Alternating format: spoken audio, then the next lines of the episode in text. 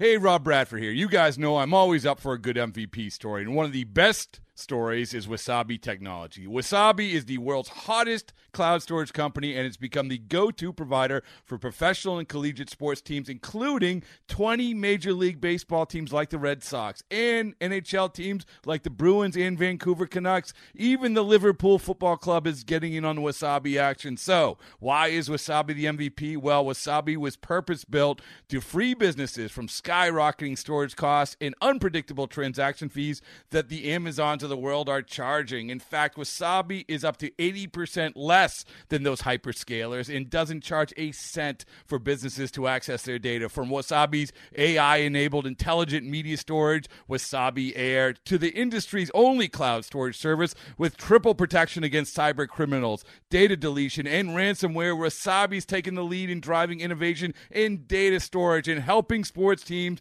to unleash the power of their data. Wasabi, another Boston based championship team.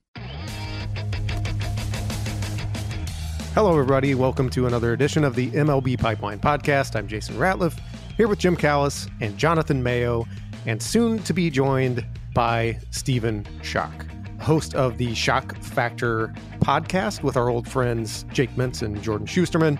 Also, he's got his own big donkey brand now, and you probably know him from his interview a couple years ago that went viral when he was pitching for Virginia in the regionals. Well, emotions are go in, win. He talked I heard a fan offer free about- Dippin' Dots if I blew it. Dippin' Dots. the price of Dippin' Dots with inflation is just unreal.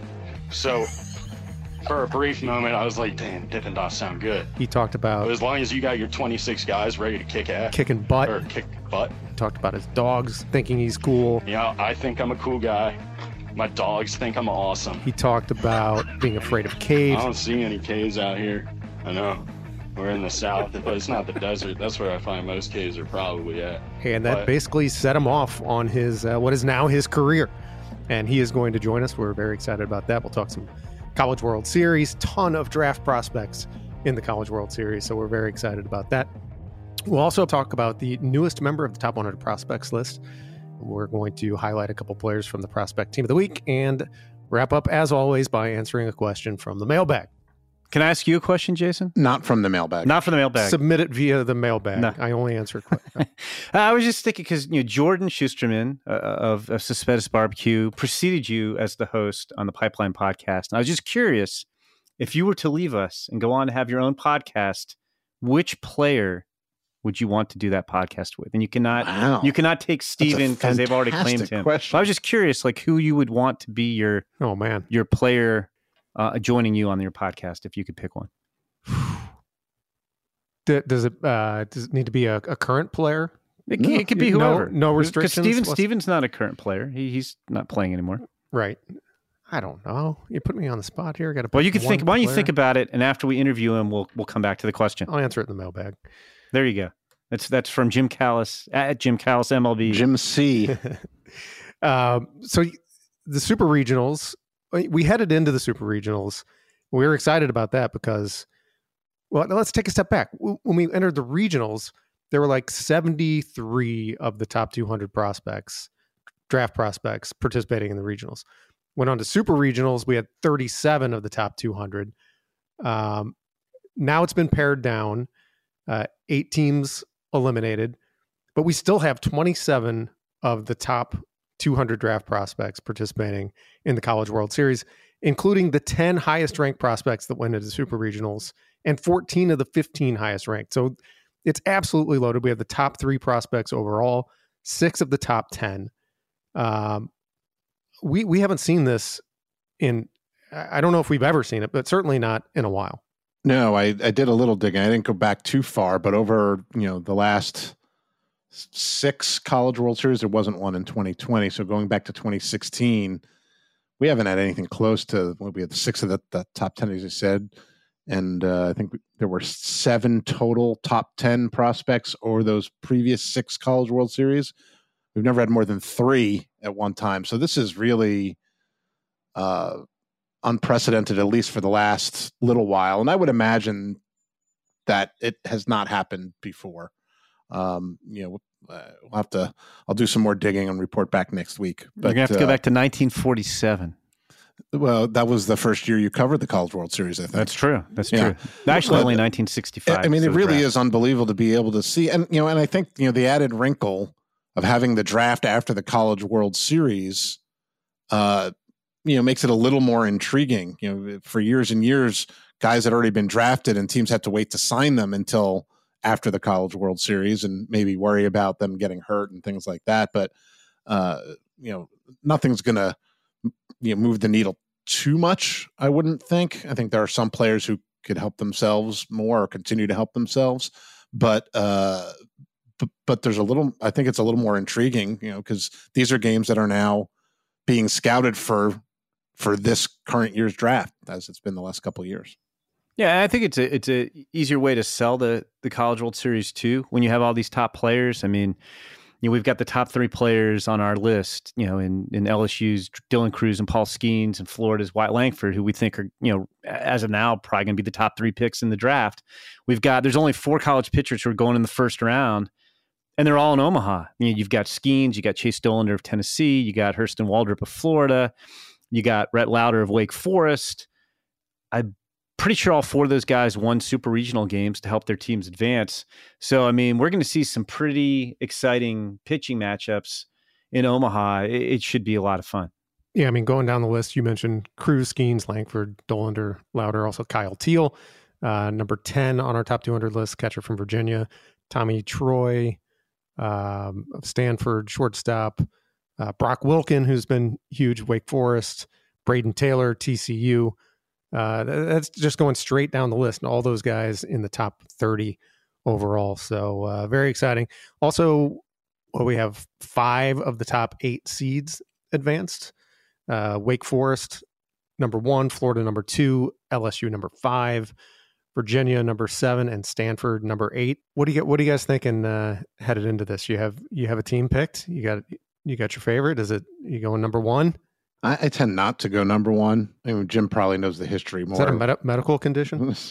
well, no, no, no. Number one overall seed has won the College World Series since 1999, and and they haven't gotten last year. Tennessee didn't get there. The year before that, Arkansas didn't get there.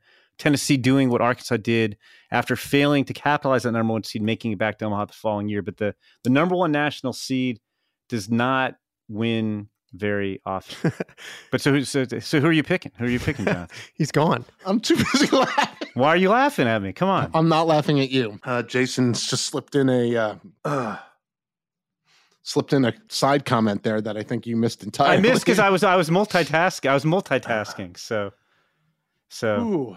so what did I miss? I'm sorry. I was trying to look up Jonah. You'll have to listen to the podcast, Jim. Okay. Yes. I will. I will. Anyway, I was trying to look up Jonah Cox's hitting streak. You didn't even mention Oral Roberts being the third number four seed since they went to this format to make it to Omaha. So I was trying to look up Jonah Cox's hitting streak, which is now at 47 games, tied for the third longest in NCAA history. And I, I guess I was oblivious. So, yeah. So unseeded teams. Yeah, I didn't mention the unseeded teams. Oral Roberts, uh, TCU, Tennessee, Stanford. Did we cover all eight there now? Yeah. So uh. Jonathan, you're on you're on the spot here. Yeah, I uh, I, I think I'm going to go with the uh, the Florida Gators. I think uh, pitching is going to be important. Now, some of it's going to depend. The, the, the their pitching can either be extremely dominant or or you know they've been a little inconsistent. But I think you know combination of Brandon Sproat and Hurston Waldrep, who is probably helped himself more than any other draft prospect during the postseason. I would say, uh, you know, he continues that run. Uh, you know, and of course, uh, you know they've got other players there, but uh, that's uh, so. I'm going to go with the Gators. Jason, what about you? I'm going. I'm going with Wake Forest to break the break the streak. All right. The, the interesting thing with Wake is that I think that they would be my pick also because they have the deepest pitching staff in Omaha, and I'll go with the deepest pitching staff. I, I like LSU, and they're in the same bracket. LSU's pitching depth after Paul Skenes is a little shaky, so I'm going to go with Wake. But the interesting thing to see, and this happens to a lot of teams, Wake hasn't been to Omaha in a while either.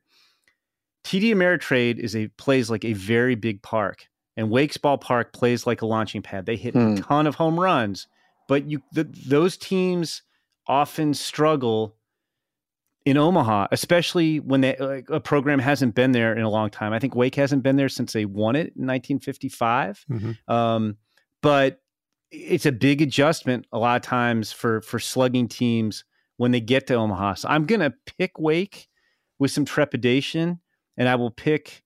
I'll just copy you. I'll pick Wake over Florida because I like Florida's pitching in the other bracket. I, I, I'll second what Jonathan said. Do you think it also the way the park plays neutralizes a little bit the the benefit that they have from that pitching staff?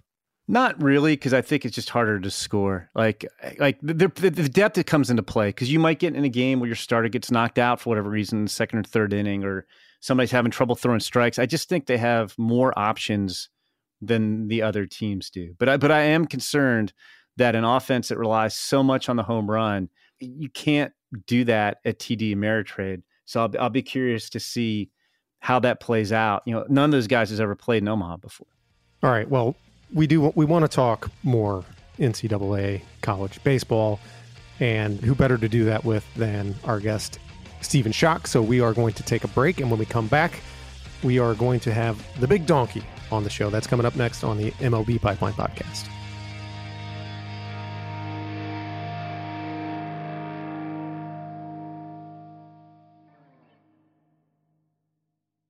This episode is brought to you by Progressive Insurance. Whether you love true crime or comedy, celebrity interviews or news, you call the shots on what's in your podcast queue. And guess what? Now you can call them on your auto insurance too with the Name Your Price tool from Progressive. It works just the way it sounds. You tell Progressive how much you want to pay for car insurance, and they'll show you coverage options that fit your budget. Get your quote today at progressive.com to join the over 28 million drivers who trust Progressive. Progressive Casualty Insurance Company and Affiliates. Price and coverage match limited by state law. Okay, picture this. It's Friday afternoon when a thought hits you. I can spend another weekend doing the same old whatever, or I can hop into my all new Hyundai Santa Fe and hit the road. With available HTRAC, all wheel drive, and three row seating, my whole family can head deep into the wild. Conquer the weekend in the all new Hyundai Santa Fe. Visit HyundaiUSA.com or call 562-314-4603 for more details. Hyundai, there's joy in every journey.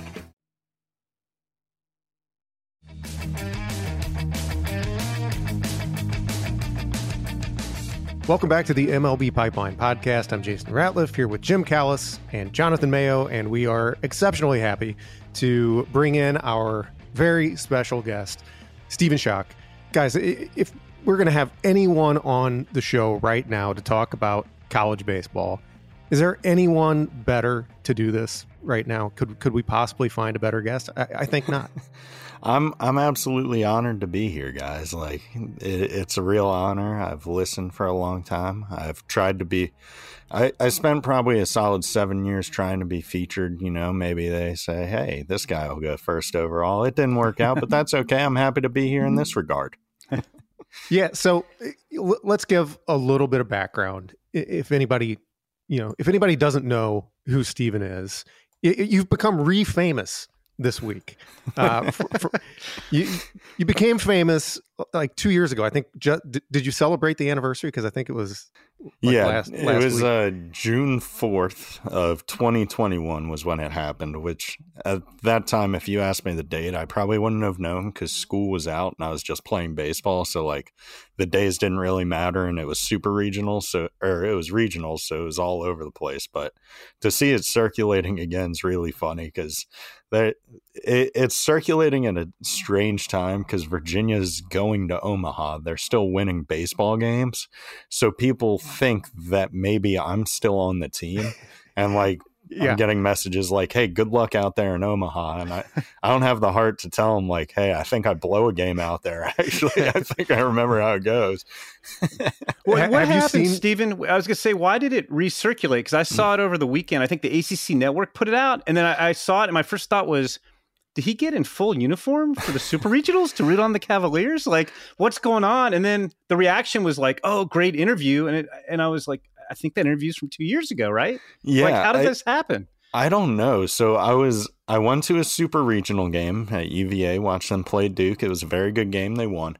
And I was sitting on the couch just at my hotel or the place I was staying, Airbnbs, you know, all, all sorts of crazy things. Um, but that's beside the point. And I just got a notification that was like, um, this is like going to be the greatest interview of all time. And I was like, wait a minute. I didn't. And like, I got a notification. It was like on Twitter where you see so and so liked this tweet you're mentioned in. And I was like, wow, someone was way back on ACC Network's page. So I clicked it and I saw posted in 2023. I was like, wait a minute that didn't just happen. It, it was just such a confusing moment because then everyone else started reposting it, and the ACC knows I'm not playing in their conference right now. Um, I think they're aware of that at least a little bit. So I was surprised that there is no context, no nothing. It was like. I, I, saw one, I don't know what website it was, put out an article and was like, Stephen Schoch went viral over the weekend after pitching against Duke in super regionals. yeah. I was like, the last time I pitched against Duke was two two and a half years ago. but all right, I'll take it. Sure. Yeah, there are articles in like the Daily Mail and the Mirror in, in the UK about yeah. this, saying that this just happened. You're you're huge in Great Britain, evidently.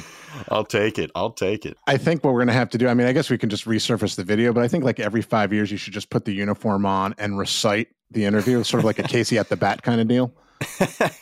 I love it. I like the words are so burned into my brain now because you know if you asked me directly after like what i said like when i walked to the team huddle afterwards people were like so what did you say? I i couldn't tell you i i know i probably used the word and at some point but that was about it. Um, so but now it's kind of etched in there it's kind of something that's obviously had to stick with me.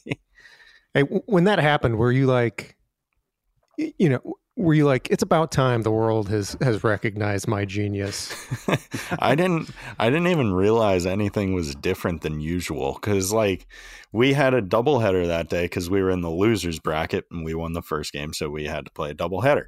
And so our second game of the day was against odu which um it was just a regular game happened about 30 minutes to an hour after the interview happened so i wasn't on my phone. I didn't really realize anything changed and like in the interview that was just kind of how I am as a human being like my brain's kind of just like a stream of consciousness flow of words that I don't really filter out or think about. It just kind of happens.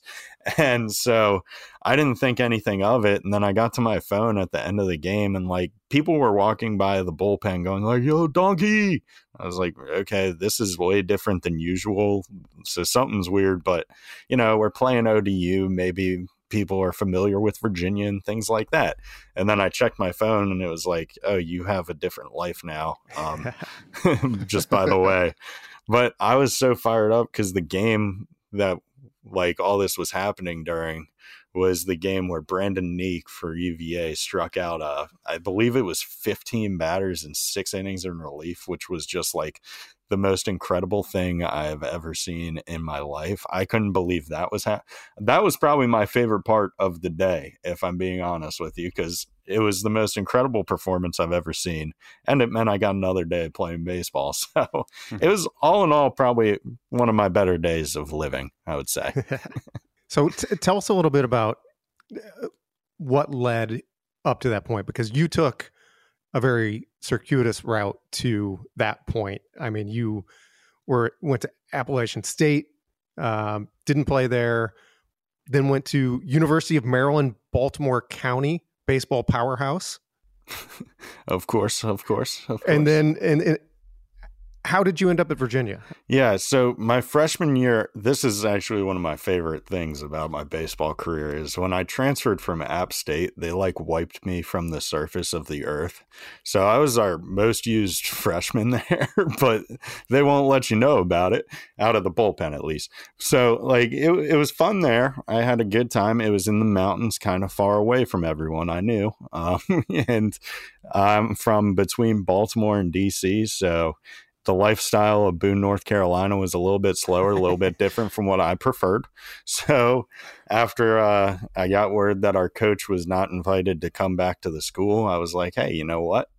I'll go somewhere where I know who the coach is. And so I transferred to UMBC, and that was a really fun time for me just because I got to play closer to home. We had a lot of friends and family who were able to come out and see me play instead of just kind of being in the woods playing where the closest drive to me would be about five and a half hours. So it, it, was a nice change of pace, and I just got more comfortable. I sat out my first year at UMBC, and it really stunk because you, you can't play baseball. Like it's the thing. Hey, I transferred to this school to play baseball, and now I can't do it because I have to sit out because the NCAA has their rules. So I sat out that year and just kind of I really it opened my eyes to how grateful I should be that I actually get to play the game when I get to play it, and it just kind of opened my eyes to how how serious I needed to take the game because to me nothing was more important than winning but if I acted out there like oh all I ha- I, I need to win. If I don't win my life is just useless meaningless then I was never going to have success. So I really honed in on my mentality and worked out that year and then that summer I had a good summer playing summer ball played in the Bethesda Big Train and got invited to play in the Cape Cod League which was something I couldn't even believe was happening at the time because, you know, I dreamed of that since I was a kid. And so I went up there and had success and that got seen. And so I graduated from UMBC in 2019 and transferred to UVA.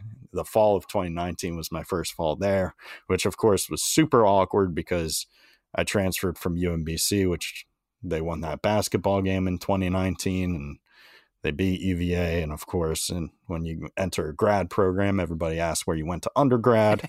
so couldn't really avoid that one. But yeah, that's how I ended up um, in that interview. You know, transferred from UMBC to UVA.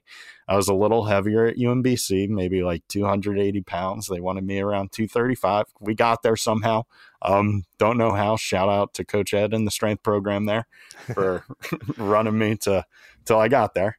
And then we got to play. It was just the best. Like for me, all it was was I just really appreciated the opportunities to play the game because you know coaches don't have to choose me. They they can pick someone else. There's guys who throw 98 miles an hour on just about every staff now.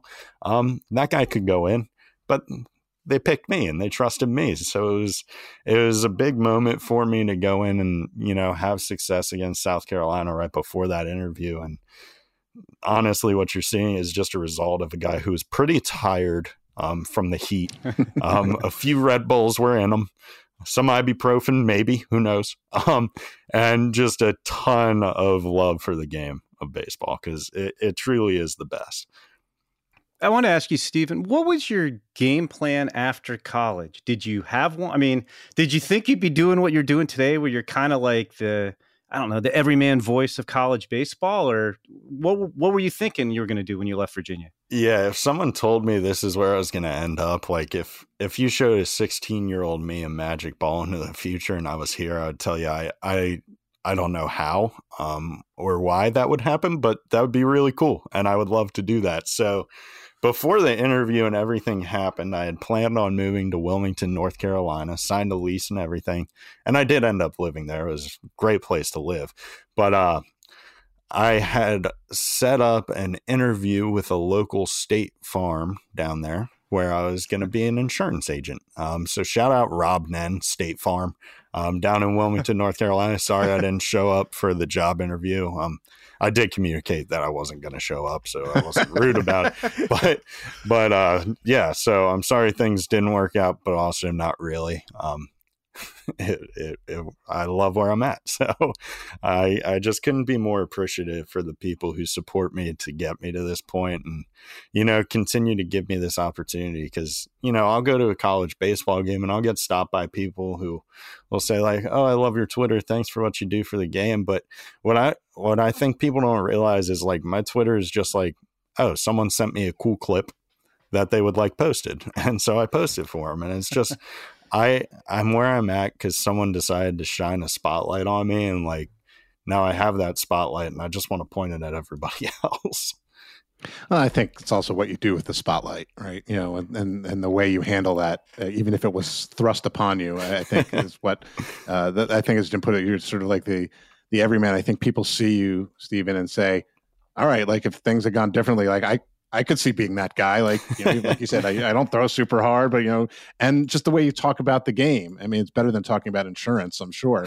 But uh, you know, being able to do this, uh, you know, I'll speak for all of us on here. Like the fact that we get to do this for a living, I never take for granted. So I, you know, I would imagine it's the it's the same for you. And I want to sort of shift and start talking about the you know the game that's going on right now as we're you know just finished up super regionals uh, and head to the College World Series. And uh, Jason had pointed out your tweet from February when you predicted who was going to be in the College World Series, or as a gopher, you predicted who was going to. Um, and if if we looked at it correctly, wait, you got five out of the eight right, and the other three teams you predicted were in a super regional.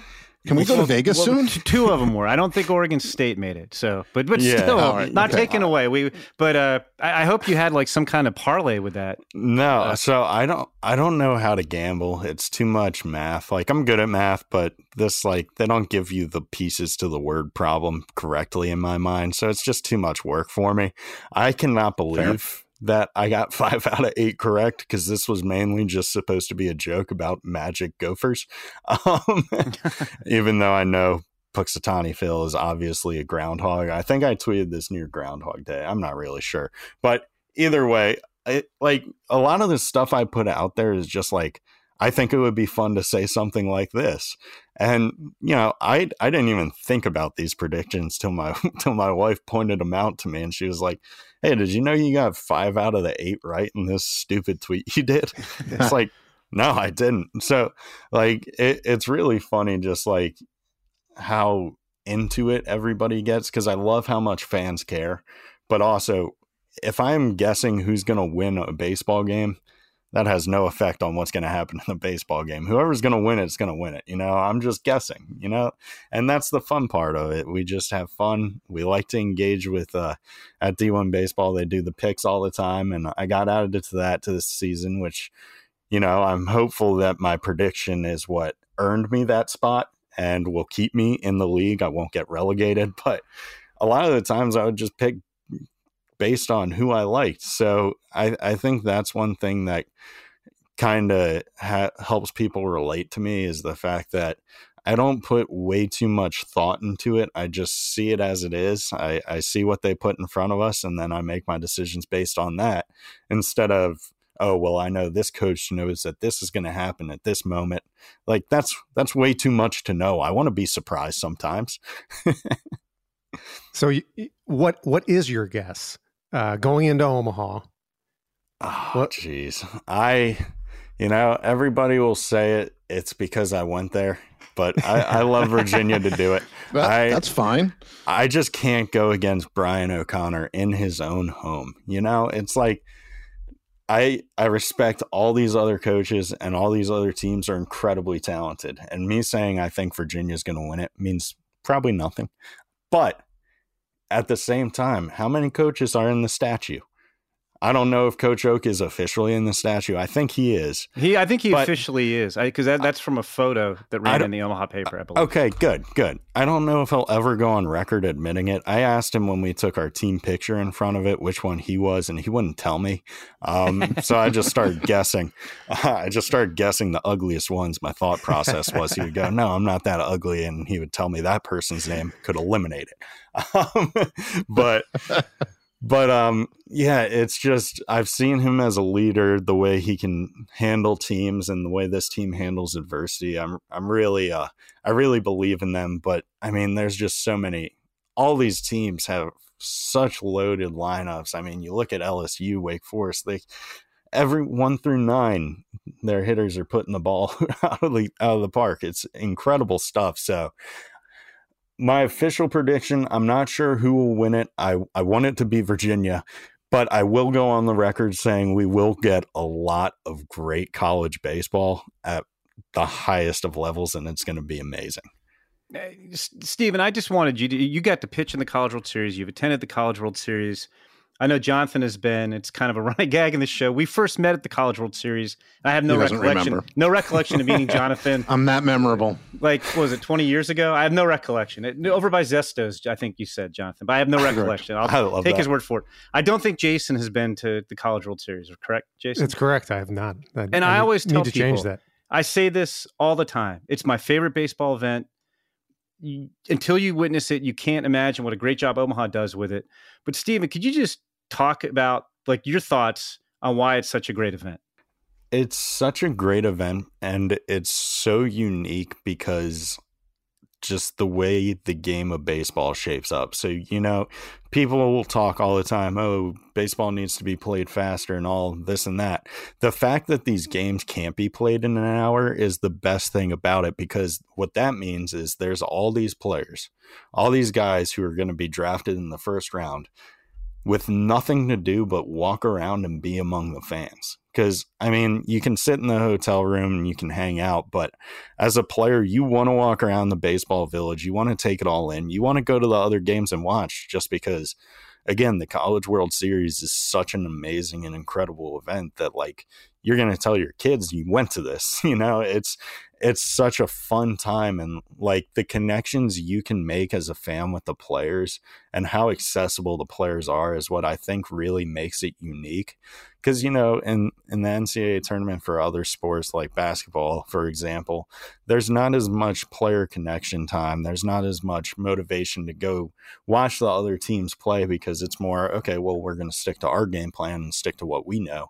But baseball, it's like okay, we can go and scout the other team as players, but when you end up when as a player you go to a game even if you ate right before and you're completely full it's like i'm at a baseball game. I'm gonna get it you end up you end up slipping into remembering that you're also a fan of the game of baseball which is just such a beautiful thing. And like as a player that was my favorite part. And now going back as a fan my favorite part is just how easy it is to find these guys and talk to these guys and i'm not just talking like me as in stephen Schoch in omaha like obviously I tag these guys in tweets every week. They they they probably are going to know to talk to me and know that I'm going to try to talk to them. But like just watching them interact with people they've never met, they have no idea who they are.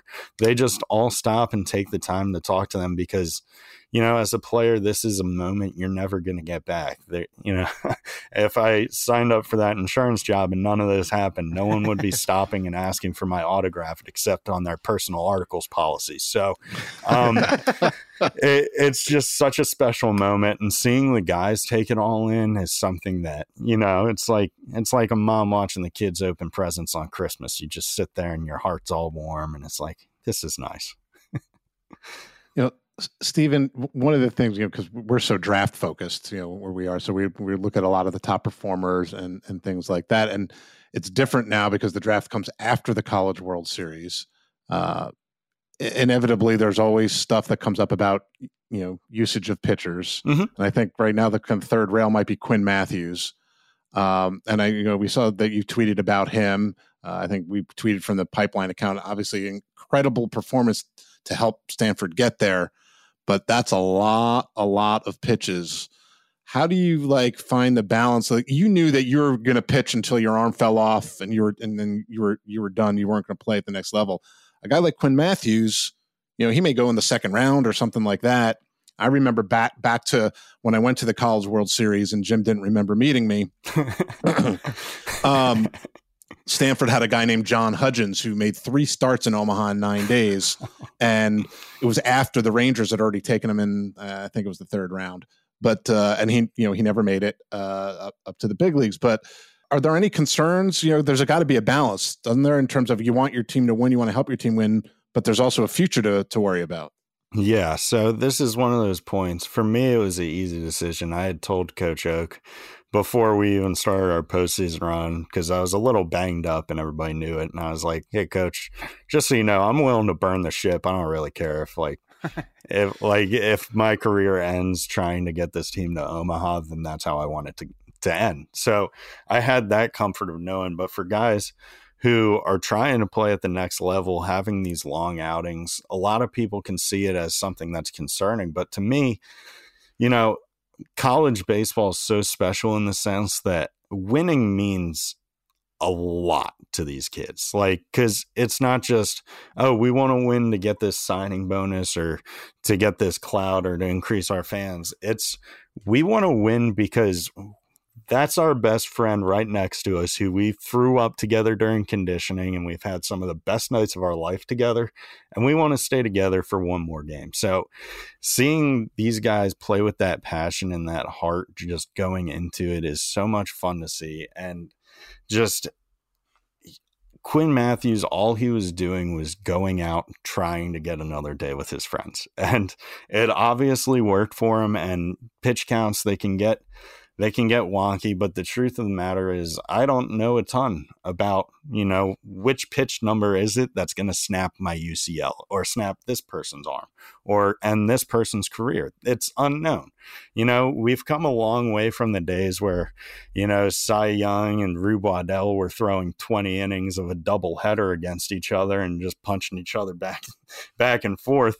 Um, we've come a long way since then in terms of arm care. So, you know, potentially maybe these outings aren't as bad. It's it's one of those things where ignorance is kind of bliss and you want to you want to hope we never find out the long-term effects of what it could do to this kid's arm, but also at the same time, I completely understand it from Quinn Mathews' perspective of, you know, my team needs me here. Last night, our bullpen, you know, they struggled. So I want to give them another day's rest. So when we need them tomorrow, they can be comfortable, they can be healthy and ready to do their job and ready to, you know, kind of shove so we can get to Omaha. So him going out leading by example, I was honestly blown away by it because, you know, the pitching coach might come out and say, Hey, look, we, we got to take you out here. He didn't even know how many pitches he was at he was just he was just going for it. He said he knew his pitch count was a little elevated, but he's been extended before. He's had 120, 130 pitch outings plenty of times this season. So in that instance, I I get it. Um, I understand it could potentially be a risk, but you got the adrenaline flowing. You're in the moment. It, it's hard to it's hard to look past that. And as a as a college aged player, it's hard to say, you know what, I want to step back and think about what's smart. And that's why I love college baseball because it's not about, oh, what's the best idea for the long run? It's how do I win right now? How do I fight and claw my way back into this game so me and my friends can hang out for one more day before going to summer ball and making new friends, but we have these friends we're already established. We'd like to hang out a little bit longer. W- would you say Quinn Mathews had a lot of gumption?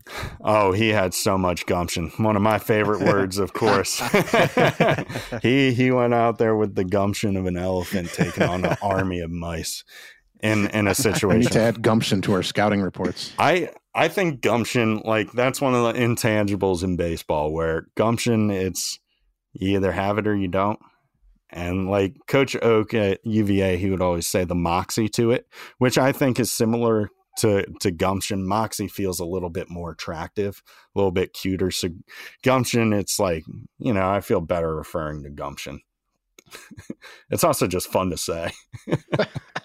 I, I, was going to ask you about uh, to define a couple a couple other things. Sure. In, in addition to gumption, um, one is all right. Your hat big donkey brand. I mean, you're you're you're blowing up now. You got your own brand here, big big donkey brand. I see a lot of the a lot of stuff on there just says grow the game. What what does that mean to you? What, what how do you see that playing out? What what what does that mean? So what that means to me is I just want more people to understand how awesome college baseball is because I feel it's really special. It's a market that you know not many people have really tapped into, but the people who've tapped in are all in. And, you know, everybody I have uh, introduced to college baseball, a few people have been like, you know, not for me. No skin off my back. That's fine. That's not for them. Some people are, some people don't like winning too. That's fine. That's just how it is. Um, but it's just such a special game. And these guys pour their hearts and souls into it. And the passion that these guys play with and the sacrifices they make just to be there. Because, you know, everybody looks at the College World Series and they're like, oh, all these guys with their NIL money, like they, they're, they're all just so treated so well and given everything in life and it's like no they aren't like NIL isn't as big as most people think it is I would say in terms of college baseball where not every team's getting money some teams are some teams aren't I don't really understand how it works because they wouldn't let me get money when I played so um it, I'm sure if they were allowing me to make money from them I would have figured out I would have known the system inside and out to the best of my ability. But it's one of those things where these guys are doing it for the love of the game. They aren't all doing it to get rich. Sure, some of them will um, down the line, but they're doing it just because they they go to a school. They end up either falling in love with the school or just falling in love with the team, and giving everything they got for that school and for that team and for their brothers on the team. It's just it's such an amazing environment and such an amazing atmosphere and culture that is within college baseball that I really think more people would enjoy to see. So that's why I love making these hats. One, I love crafts, so it's a lot of fun. Um, so I actually make them all by myself. Wow. Um, well, with the help of my wife, she helps me ship them, but and design, and then she does a lot. Um, so all the credit to her for helping me out. Um, but it's just I, I want to be a mobile billboard for college baseball, and I think this is my best way to start. Um, face tattoos are probably off the cards for me, so this is the next best thing. It's a good choice, good life choice. all right, Stephen. I, I think we could talk to you all day, but I, we'll we'll let you go. But I wanted one more definition from you. Absolutely. Do you know what the word spelunkophobia means? I, uh, yeah, yeah, um, yeah, I do. Just because, so one big thing for me getting through college for tests was if there were multiple choice um, tests and there were words that were like, I would I would look up the origin of words to figure out which would best answer questions based on connotation. I don't know if that's a great way to do multiple choice tests, but I remember a teacher telling me it was a good idea to try after I did not so good on one of the tests, which anytime a teacher tells you to maybe just guess next time, uh, it's not going great. So this is the fear of going in caves. Um, that's the long answer. Sorry, it took me a while to get there, but I wanted to explain that I knew what phobia meant because it's fear. I love the context. I pre- I feel it's important because if I just whip out the fact that I know it, people are probably like, "Oh, he's been diagnosed." But there, it's like, yeah, I'm just gonna okay, spelunking. That's going into caves. Don't like that. Um, phobia yeah, makes sense. Steve, thanks so much for joining us and uh, enjoy your time in Omaha. I, I, don't even have to say that. We know you're going to. Um, and, and, thanks very much. We are going to take a break. When we come back, uh, we're going to talk about uh, the newest member of the top 100 prospects list. We're going to talk about the prospect team of the week, and we're going to answer a question from the mailbag. That's all coming up next on the MLB Pipeline Podcast.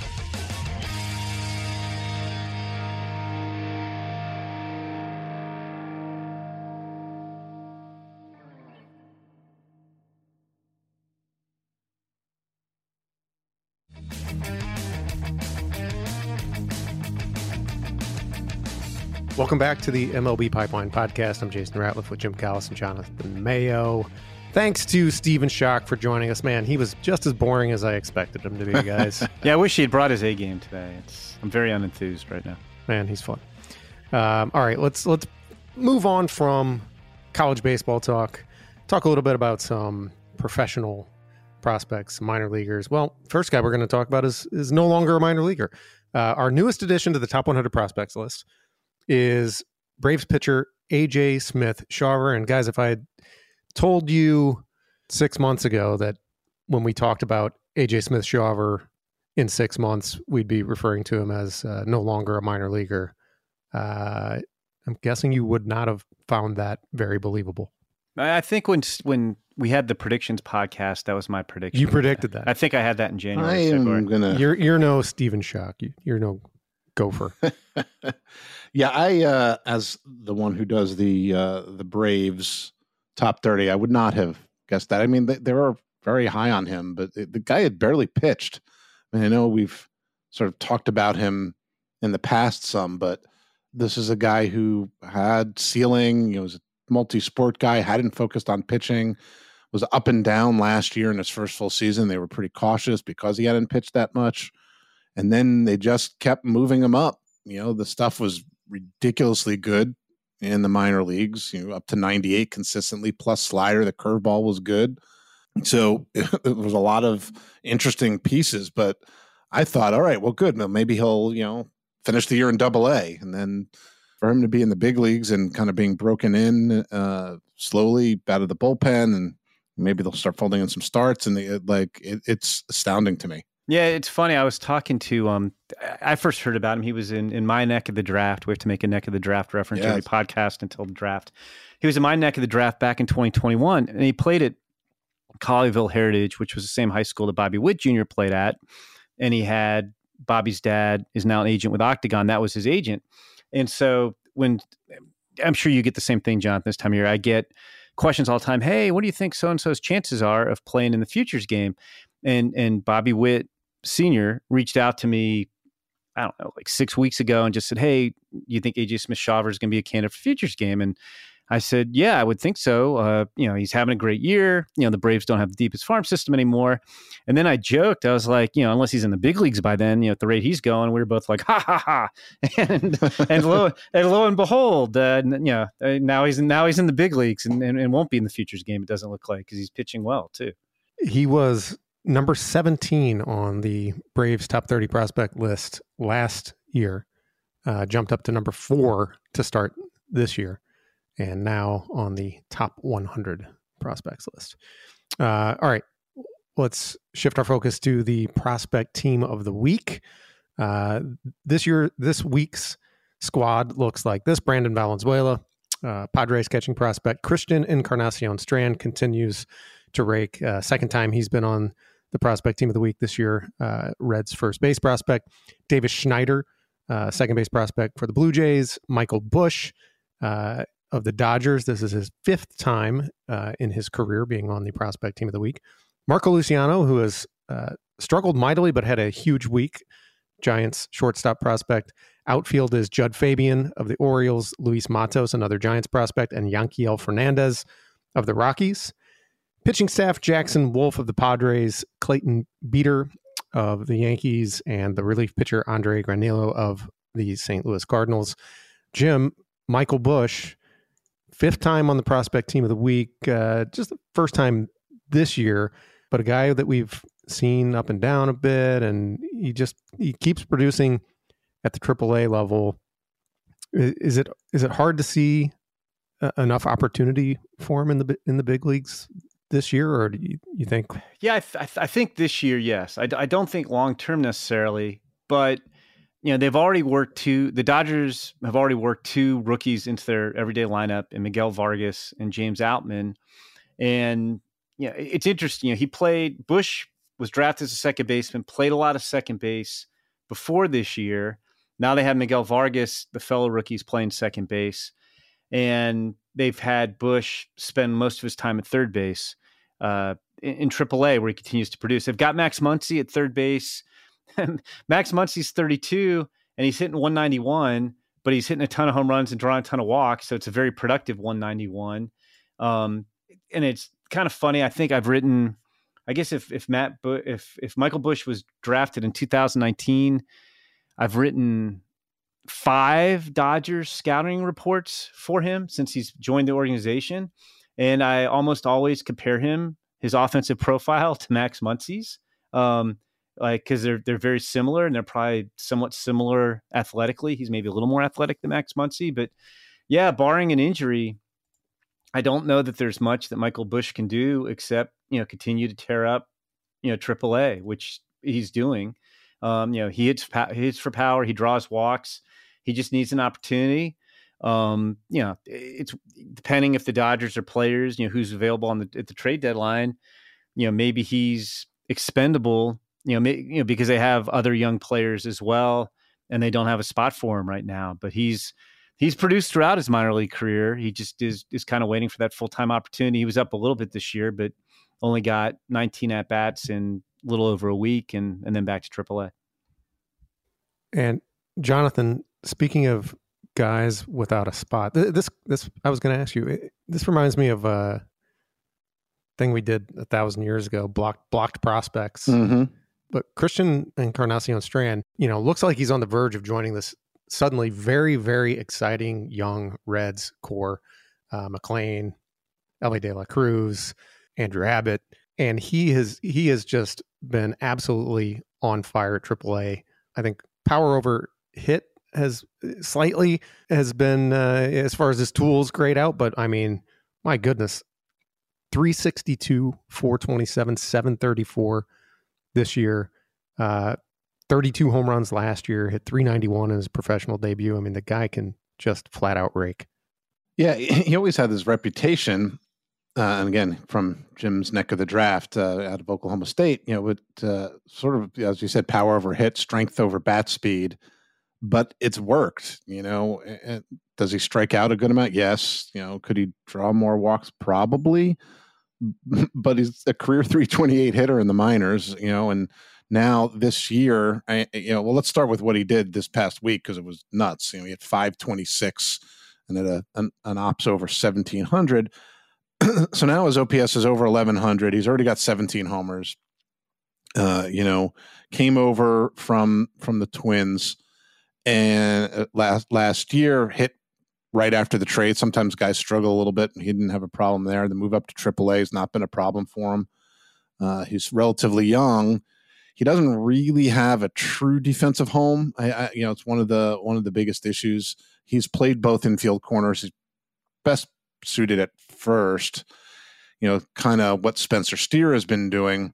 So, I, you know, I don't know what the Reds do. They, as you pointed out, Jason, they've built a lot of excitement recently with the call ups of some of these younger players, and they're playing better baseball, and and there's some some excitement there you know, especially you know uh, what happens at first base. You know, we'll have to wait and see. But you know, maybe they could bring him up and they you know move him and Spencer Steer around. You know, give him some DH at bats. Uh, you know, Tyler Stephenson DHs a bunch when he's not catching. And so I, I'm not sure there are enough at bats for him right now. But at a certain point in time, they're going to have to figure something out because the International League is not really challenging him right now. I wonder if they could they could kick Spencer Steer to the outfield and open up an infield spot and play him at first base and DH. Maybe I, I am just just spitballing here. I mean, the, the crazy thing is, uh, you know, the Reds could win the NL Central. That that that division is very winnable. They've got a lot of exciting young talent. They're only three and a half games out of first. I think if you're the Reds, you got to get you know. I, I, know I've been advocating in past weeks with Matt McLain, Elly De La Cruz just get them up. You aren't going to contend this year. Start playing them, figure out where they're going to fit. Well, I mean, nobody's wants to win the NL Central. I think you got to get your best players in the big leagues and see what happens. Yeah, if Steer can play the outfit, that might that might work. And he uh, he's you know dabbled there, and it's not like anyone currently in the Reds outfield is setting the world on fire. So let's make that happen and get uh, Encarnacion Strand up to the big leagues. And hey, hey, look, it worked. We we said that about McLain. We said that about Elly De La Cruz. So now we'll we'll watch, and Christian Encarnacion Strand will be promoted to the big leagues before our next podcast. but before next, but before we're done recording. Yeah, exactly like Elly De La Cruz last week. All right, let's go to the mailbag. No, wait, wait, Jason. Before the mailbag, you have to come back and answer the question. Oh, I, I forgot. I forgot to uh, come up with an answer. ah, terrible. Jeez. That is terrible. Eh, all right. Well, you guys answer Johnny Jack's question first, and then we'll and, come uh, back and, and see if you have an answer for yep. for all right. Jim Callis's question. Uh, so Johnny Jack, uh, Johnny J nine five five one three seven six six on Twitter says with Quinn Mathews throwing 156 pitches in his last start, as we discussed with Stephen Schoch earlier, uh, and pitching so much in the tournament, does that affect how teams will view him during the draft and how do heavy workloads in college affect pitchers' draft status? You know, it's as we talked about when we were talking with with Stephen, it used to be that teams would just have to sit after a guy was drafted and watch how he got used uh, in in the College World Series. you know, with the with the draft usually happening right after, like right around now, and um, I mean, I think it has it has to have at least somewhat of an impact.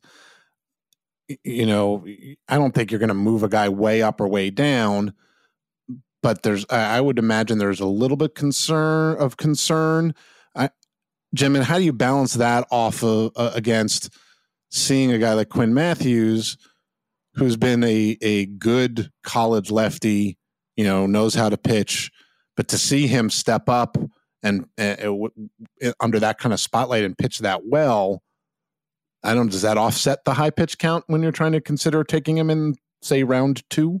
I, I think it does. I mean, I'm not not trying to minimize the pitch count in any way, and I mean, it's not a great look, 156 pitches, but you know, do you worry about? I, I think there's concern. Yes, I think his performance actually probably helps him more than the pitch count hurts him. I mean, look, we know who he is. He was he was draft eligible last year, right? If I remember correctly. Yep. Um, was a 19th round pick. Um, you know, he's not a big time stuff guy, and I'm not saying it matters. Like, you know, it's okay for Quinn Mathews to do 156, but not Paul Skenes. But like, he's not he's not a guy who is gonna. You know, I think he's gonna go decently this year because there are no college lefties, and he might be the second best college lefty in the draft, at, at least performance wise um, or he's maybe the best performance wise, uh, even over uh, Joe Whitman. But I think you're worried about you, you worry about it some, but it's not like he was throwing 156 pitches week after week after week, and you're like, okay, when's his arm going to fall off? You know, is it going to give you pause if Stanford rides him hard in the College World Series? I, I think it will too. But I, I will say, and again, I'm not defending 156 pitches by any means. And I, and I get what Stephen's saying. Like, look, the pitcher's never going to want to come out of that game. Like, like if you're if you're Quinn Mathews, eh, like it's it's you know the, the, you're not coming out of that game. You want to get to Omaha, like like Steven said. You want to get there. You have more baseball with, with your teammates. He's not going to see these guys again because he's going to go play pro ball. He's a senior. But but the two things that like, and I get why people get agitated about pitch counts. But the two things that always annoy me a little bit are one, that we're comparing college pitch counts to pro pitch counts. Guys are pitching once a week in most cases. They're pitching 16, 17 starts as opposed to pitching every five days, you know, 25, 30, 35 starts, depending if you're in the minors or majors. It's it's not one to one. I also think it's it's higher stress pitches at the big league level than it is at the college level. Again, not trying to say 156 pitches is good, but 156 pitches in college once a week is not the same as 156 pitches if you know AJ Smith Shawver threw that you know his next start. It, it's not the same. And then two, I, I would just say again, don't think 156 pitches is good. We've reduced pitch counts and we monitor pitch counts and we're we're super careful with pitch counts. And the last I checked, pitchers are getting hurt more than ever. So I just think sometimes the the knee jerk Twitter analysis of some of this stuff is very rudimentary, and, and they act like again 156 pitches. Not saying it's good, but it's just like you know, like it's not the same. And like it's not like pro ball has this great formula for keeping pitchers healthy. I'm not saying throwing 156 pitches is a great way to keep guys healthy either, but you know, having guys throw fewer pitches and throwing less and skipping starts, guys are getting hit hurt more than ever. Um, so I, I, pitchers, you know, who's to say if Quinn Mathews gets hurt, who's to say it was because he threw 156 pitches against Texas, or who's to say it's because he, you know, tweaked his elbow funny throwing the slider, you know, next summer. I, I, I don't know, but I, I, get a little annoyed by it all. Jim, one thing I'm not clear on. Do you think 156 pitches is good? Jonathan, I'm not saying that. I, I just want to clarify. I am not saying that. I mean, just come right out and say it then. I mean, come on. All right, and we have we have one more question in the mailbag. This comes from Jim C in Winnetka, Illinois, who asks me uh, if I were to go on and start my own podcast, which player would I have as my co-host? Um, and after giving this much thought and deliberation, I think I'm going to stick to a prospect, a current prospect, because that's kind of our world. I'm going to go with Royce Lewis, and I I missed him when he was on the podcast. Uh, what a couple weeks ago? Was it just last week? A couple weeks ago. Um, but yeah when we when we uh, met him at the futures game he was just eh, the most down to earth engaging personable friendly dude.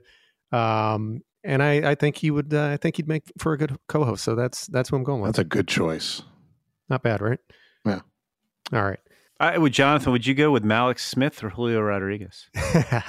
oh man, I'm not, I'm not answering that question. That was for oh, Jason. Well. Uh, that next week's mailbag. I'll have to get the burner account fired up. All right. Uh, thanks again very much to Stephen Schoch for joining us today. Thanks to Johnny Jack for his question. Thanks to everybody for listening. That's going to do it for this week's episode of the MLB Pipeline Podcast. Don't forget to subscribe on Apple Podcasts, Spotify, or wherever you get your podcasts so you don't miss an episode. If you're enjoying the show or have any suggestions, leave us a rating and a review. Thanks, everybody. See you next week.